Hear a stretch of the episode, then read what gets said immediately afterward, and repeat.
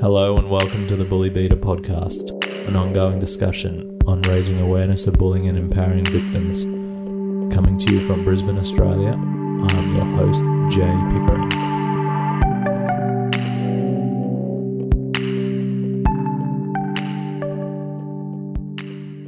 So, uh, tell me a story, Jay. Alright, so I was talking to a parent a couple weeks ago, and their child gets bullied at school quite a bit. Anyway, this parent was basically saying to me that in order for the school to do something about it, he has to report it five times. Now, this is, I don't like this, to be honest with you, because, Is this the school's policy? Is this education department policy? well, this is, so this part here, this is the th- third characteristic of bullying. So it's done over time. Sure. Okay. Now, this is very grey. I don't understand this at all. So basically, what psychologists are saying, bullying has to be done over time, right? Now, I don't know if it's the school that are saying this or if this is the education department policy. So, so what you're saying is, if it's a one-off, it's not bullying. If it only happens once, we're not going to action it. Yeah, basically. Now, here's my issue with that. How much damage can be done in that five times? And I'm talking about emotionally, psychologically, physically, right? Yeah, sure, of course. Now, the other thing is too, are the teachers going to say that if someone called you fat or ugly or something like that, in their eyes, is that really considered bullying? You know what I mean? Yeah. Okay. It almost seems like the system is protecting the people doing the wrong thing. Well, so my It's like, it's like they have they've got programs to deal with this. You know, they've got programs to try and do this behaviour, but but people need to qualify and be bad enough to be part of that program. And even then, what are they doing for the people that suffer it? You know, well, so this is my thing again. I don't believe on a scale, Greg, that we can eliminate bullying on a large scale. I truly don't because think about this for a second, right? You look at politics. Now, you turn the news on every single night, and what are politicians doing? They're basically bagging the weaknesses or the lies of another political party or a politician. Now, what's that? That's unwanted and aggressive behavior. Number one, that's a dominating behavior. Number two, and that's over time. I'll be honest with you, Jay. It's the reason why I don't turn the news on and look at it every night. Okay. It really is. I mean, you know, we we had a policy. You know, me and my wife decided when when my daughter was really really young, Yeah. we weren't ever going to put the news on in the evening and watch it. So her whole life, and she's 14 now, Yeah. she is she's never ever sat down and and watched maybe once or twice if my old man was over, but for the most part, she's never been subjected to what I would refer to as the negativity of the evening news. It just hasn't been a thing in her house. Yeah. And you know what? One negative effect of doing that, I suppose, is you know I could say Labor Party or Liberal Party, and she has no idea who I'm talking about. Well, that's a good thing. You know, and you know, like a lot of kids of her generation, she might be confused as to who the Prime Minister actually is at the moment. But um, you know, there are days where I feel like that, so it's probably not a thing. but anyway, my my point is that seeing politicians go at each other on, on the news is just it's modelling that behaviour for for everyone. It's it's from Yeah. the top down, isn't it? yeah, that's that's exactly right, and it's the same with sport in the sports arena. So, Yeah, don't get me started. so okay, I played basketball, right? I was involved in basketball for over thirty years. Now, in sport, what are we taught? We're taught to dominate, right? We're taught to target the opposition's weaknesses and go at them. Absolutely. All right, that's how we win. So, you know, when it starts getting a little bit serious, I don't think they really sort of push that at, at the sort of the younger level, but but No. certainly, certainly as kids are becoming teenagers and you get you get some some kids and their families who are a lot more serious about winning. Um, yeah, it's certainly a thing.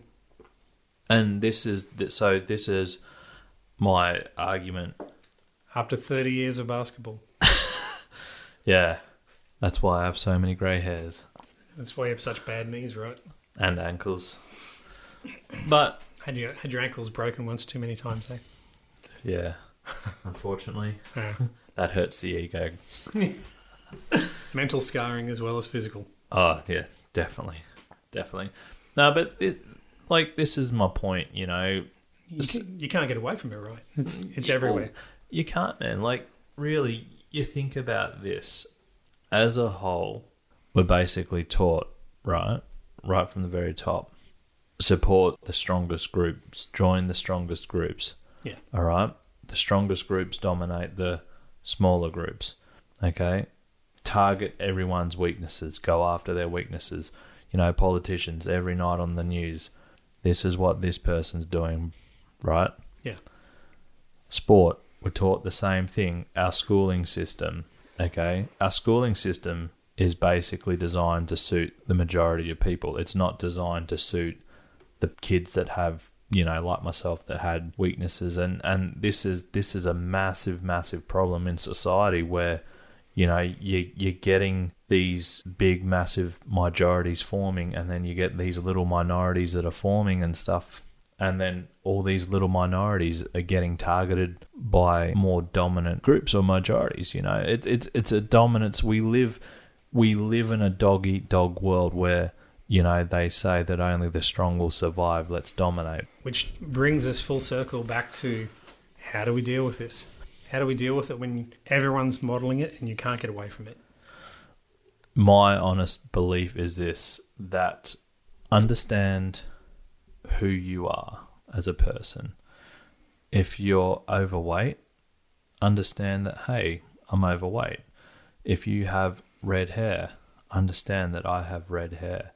If you have, like myself, who's had both dyslexia, learning difficulties, you know, did special ed classes, remedial classes that was targeted quite significantly, understand that. So when you say understand it, you're basically saying it's not right or it's not wrong, it's just who you are and accept it. Yeah, own it. Own it who you are. Every every human being on the planet, Greg, has strengths. Every human being on the planet has weaknesses. But that's not who you makes you as a person. What makes you as a person who you are. You know, the way you look at yourself, the way you treat others. Ultimately that's what people are gonna like about you. Be proud of who you are as a person. Be proud of I, I think that if you fought against it, it'd really just contribute to you being unhappy all of the time. Well, that's exactly right. Like, here's my thing, okay? So, Donald, the Donalds. Yeah. If I truly wanted to go back in time, and if I wanted to, you know, said to you before about my boxing and stuff like that, you know, I'm not saying that I'm a great boxer. I'm far from a great boxer. But if I really wanted to go back there and physically sort them out, I have the confidence to do that, right? That's that's a skill set of mine that I've worked on. But the thing is, if I was to do that, I then become a bully. And then it also questions my character as who I am as a person. Now, I wouldn't be proud of that, you know? So, what I'm saying right now is be proud of who you are as an individual. Own who you are as an individual. Like, walk with your head held high, you know?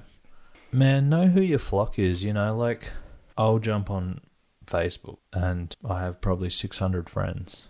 Is is Facebook a good thing for you? Because the jury's out on, on whether social media is a good or a bad thing. Because I mean, our kids now are the are the first generation who have grown up with this as a norm. You know, their lives are online. You know, I can see good and bad. It's just it's it's more about about your own self esteem and your own confidence, I think. But it's it's open for abuse, right? It is, but it's also in the eye of the beholder, really. And this is what people need to understand about social media. You can take social media and you have the ability to use it in whatever way you want, right? Now, if you want to go out there and be bullied or be a target of bullying, there's every opportunity. But in saying that, you can also build million dollar businesses, billion dollar businesses on social media. You have the ability with social media to like, share, follow, be friends with whoever you want. You have the ability to like the content. Myself personally, when I jump on Facebook, I like stuff, and as we know, with the way that it all works. Like, well, you're you're the IT guy, so how do, how does IT how does stuff like social media work? So, in regards to me personally, I'll get you to explain this to the listeners. So, there's algorithms behind what shows up in your social Yeah. media feed and how often and how it shows you those things, not unlike the patterns that poker machines follow. These companies have been known to to more or less tickle the same centers of the brain that that are susceptible to addictive behavior. yeah, And you just think about yourself. You know, when you don't make a conscious effort to put the phone down, you know, you hear that little notification tone, you're drawn to it, you've got to look at it, you've got to see who sent Yeah. you that message, you've got to see what the notification was. I mean, this is a new thing. This hasn't been around, you know, for that long. yeah, And I don't think people truly think or worry about the addictive nature of this. And with kids, you can see some of them are addicted to posting content and getting likes, you know. yeah, So much so that they will create this fake persona of themselves. You know, it's not who they are. And the more and more they lie to themselves and everyone around them about who they are on social media just to, you know, just to get the rush of seeing that three or 400 people clicked like or looked at it. yeah. I, I think the more unhappy they'll become, sooner or later, something's got to give. See, and that's and that's where I am. Thanks for explaining that to our listeners, Greg. That's I okay. appreciate that. Um, that's where I am. That that was in my humble opinion.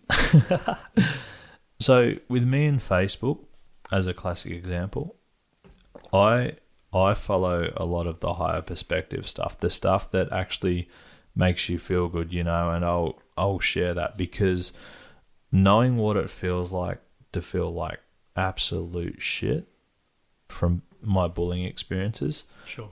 and I know that there are a lot of people out there, you know, being being a youth worker, I see people on a daily basis that battle with depression and anxiety and everything like that and I know what that feels like and I want people to feel good about themselves. So if I see someone put something on Facebook as my reaction these days, I don't tend to like it anymore. I tend to love that because you know, I think that it unleashes endorphins in you. You know, it makes you genuinely feel good about yourself. And like, I I want to feel great about myself. I want other people to feel great about themselves. And so I believe with social media, you use it the way you want to use it. You know, um, on Insta, I actually ha- I follow more people than I have followers, but that doesn't worry me. You know, like.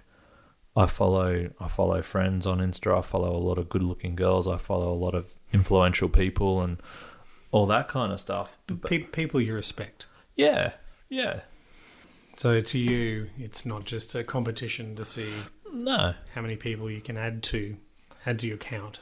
uh, because to me that's that's just something that's shallow.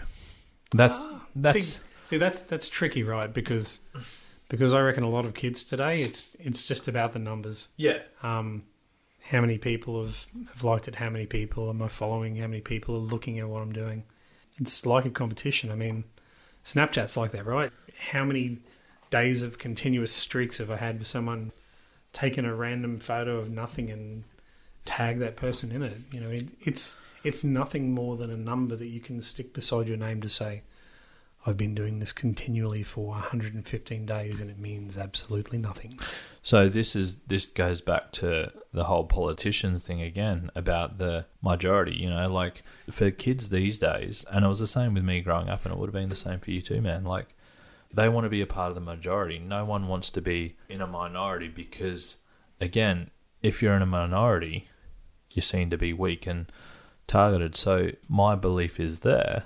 If you're a gamer, hang out with the gamers. Be proud of who you are as a person. If your if your interests are automotive stuff or sports stuff, go to where your flock is. It's kind of hard, man, because when I was young, Yeah. being a, a computer nerd wasn't what it is now. I mean, No. everyone's carrying a smartphone. The first time I ever connected to the internet, I think it was on a modem that was built in a kit in dial up. And in order to get the modem to sync, I had to whistle at the same tone as the carrier on the other thing to get it to talk and Oh. then flick the switch. That's. and I'm not saying I'm old, but, Did you but, did you but telling that story makes me feel like I am. did you have the Commodore 64 or the Atari? Uh, I was a Commodore 64 kid. That was probably my first. Yeah. No one today will know the pain of having having to wait 20 minutes for a game to load off an audio tape. Yes, kids, look up and find out what an audio tape is. There should be pictures of it on the internet. If you want to really sort of cast your mind back to a good recent example, Guardians of the Galaxy, the guys listening to Yeah. an audio tape. Yeah. Remember remember when the internet first came in though, like just that dial up noise. Yeah, so so the internet was a it was an experiment run between the various universities Oh over in the states, and Yeah. it was it was an attempt to build a communication system that was decentralized, so so it couldn't be taken out in any one point by a nuclear strike. Trust the Americans to think of that right. But it mm. was you know it was Cold War era, so yeah. so that's when I was sort of doing that. What was um what was your childhood like growing up? Um, Like at school with bullying and stuff? so all the way through at school, I had a pretty solid group of friends. And I think I think a solid group of friends can almost be like a protective shell around you. You might occasionally bounce off other groups where you'll come into contact with those sorts of bullying behaviours, but yeah. You can re- retreat back to your own friend group where you don't get any of that sort of rubbish. I think it's the kids that get get isolated or they're a little bit different. Yeah. Um, you know, whether it's hobbies they've got or or learning difficulties, something that, that makes them makes it hard for them to Fit in. to I was I was going to say fly under the radar. Yeah. So something that makes it hard for them to sort of hide amongst the flock. Yeah. Uh, personally, there's probably a few instances that I can remember where I might have had run-ins with kids. Some short-term bullying, maybe, but on the whole, you know, I had my group, and my group was pretty strong. And I don't know, I think I just blended in well, and it wasn't too much of an issue for me. With those friends, did you ever have any issues in that circle of friends? Like, say, you know, one friend, I don't know, there may have been a little bit of bullying between a circle of five or six friends. One friend may have bullied another friend from time to time, or was there anything like that? Yeah, there was. Yeah. It's probably only in the context of this this conversation that that I probably really think about it like that. Uh, that's not true. I have thought about it over the years, but but yeah, I mean, I hate to say it, but kids are assholes. Yeah. You know, I saw this thing the other day where it was on social media where someone said it's a parent's duty to teach their kid not to grow up being an asshole. Yeah. Everyone's got their own personality, and some people are just, uh, you know, they'll, And they'll be what they'll be. and that's you know that's the thing man too like it's it's as i was saying before like we have nearly 8 billion people in the world but like over 7 point something right now i think How many of them do you think are called Donald? oh not too sure If if they act like our personification of Donald in this podcast, it's probably a pretty high percentage of Donalds out there. It's it's got to be the most it's got to be the most common name on the planet, right? well that's that's exactly right and the thing is, I know a certain American president that might like that statistic, even if it is an alternative fact. Um, but the thing is, like, given that number, and we all have different personalities, we all have different beliefs and values, We all exist in different cultures. we all exist in different cultures. You know, so ask yourself really, in the grand scheme of things, are we ever going to be able to eliminate bullying? And the answer is no. We can we can eliminate it from our lives. We can maybe get a bit of control over it. Yeah. I know what worked for me was purely and I think this is the number one thing was becoming more self-aware, having a better understanding of myself, my emotions, understanding other people. And I think when when you do that and you have the ability to communicate effectively, well, yeah, you can definitely overcome it. It gives people hope, mate. It really does. I mean, it's such a hard thing to see see hope when you're in the middle of it. Yeah. You know, and I think just listening to you talk about it and hearing that someone else who's who's been through a life of this, you know, through the challenges and you know, all the way from from school through to work, through their twenties, early thirties, found a way to to exist in the big bad world and hopefully not let it affect you where it's it's getting your mood down and wrecking your life. Yeah. I think if you're a victim out there, number one, you've got to understand this that whoever your bully is, look at what they are targeting at you. You know, if it's if it's the fact that you have a disability, a learning difficulty, or you know you may be overweight, or you may not be attractive. Like, look at what they are doing and how they are targeting you, and detach yourself emotionally from that.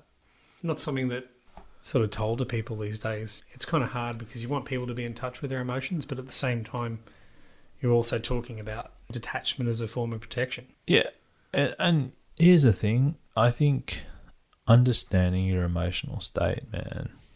If you can do that, but you can detach yourself from certain situations, like you take a say a marriage breakup or a relationship breakup.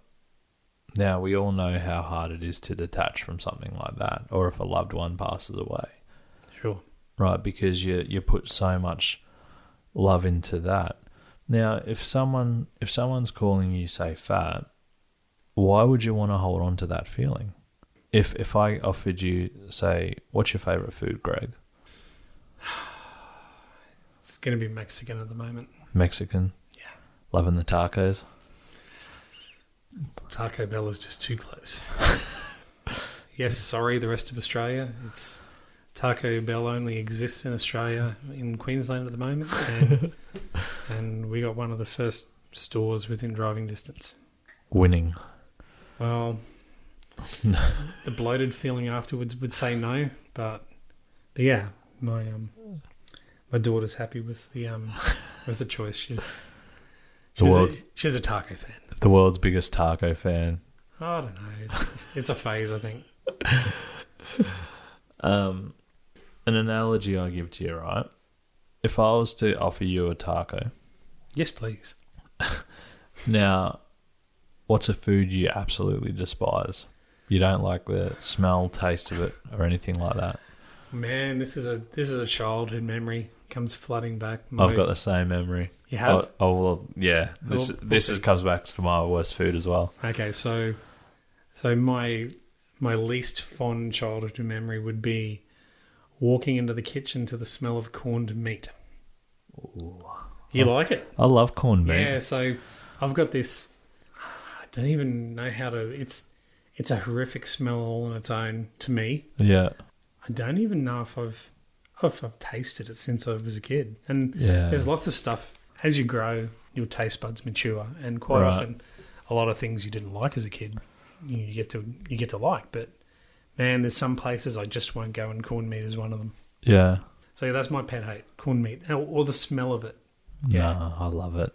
Maybe maybe if I wasn't cooking it and it came and I and it was disguised on the plate and I couldn't and I didn't have that discernible odor. Know- corn. Okay, stop getting excited about the thing that traumatized me, right? So so this is all about me at the moment, right? Yeah, So so, right. so we've established tacos good, corn meat bad. Okay. Yep. Now, here's the thing.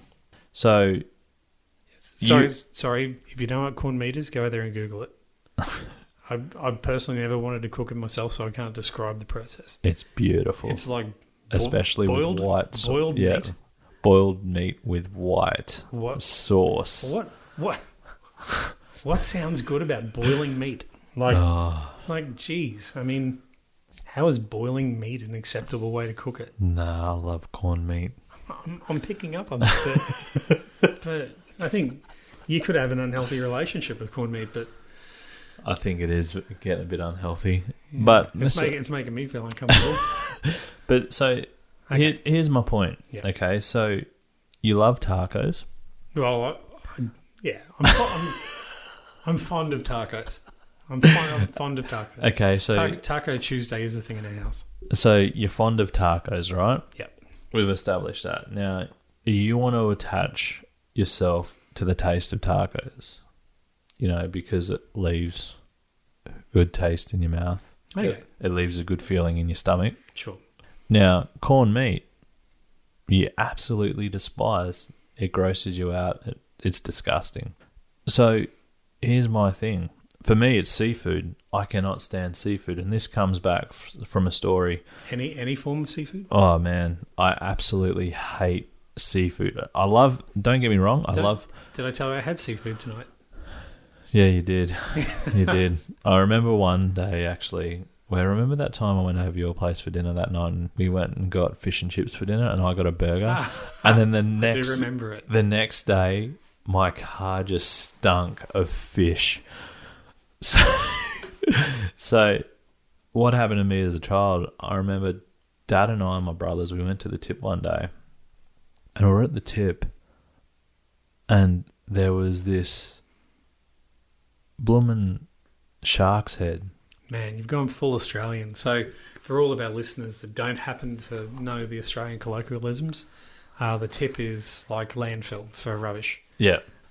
Bloomin', well, yeah. That's it. That's a Look- Jayism. Look it up on the Urban Dictionary. Anyway, back to the tip. So we went to the tip, and there was a, a shark's head there, or it might have even been a full body. I can't remember, but it was just all flies and maggots, and it was absolutely disgusting. It hustled, and then it just put me off seafood ever since. So that smell from there is just no, I don't like seafood. And then growing up in Perth, at one stage I was early teens, maybe. We lived in between two Portuguese families. So every Sunday they'd go to church. And what would they have for lunch when they come home from church? I'm guessing seafood. They would cook fish up on the barbecue either side. So basically, You would waft. the smell of fish would just come inside of our house cooking from both next door neighbors. Now, if something is making you feel so bad, like whether it be corned beef, which I absolutely love, or fish, which Greg absolutely loves. Which Greg tolerates, but, Yeah. but certainly doesn't associate any poor childhood memories with it. But if if something if something like those two things uh, don't make you feel good, why would you want to hold on to those thoughts? You know, why would you want to? You cook that for dinner. Yeah, wouldn't you want to be around people that make you feel good about yourself? People that actually add value to your life and you add value back to theirs. You know, people people that see the real you. Like, let the universe see who you are genuinely as a person. There's nearly 8 billion people out there, and you're never going to meet every single person on the planet. Not every single person is going to love you. Not every single person is going to hate you.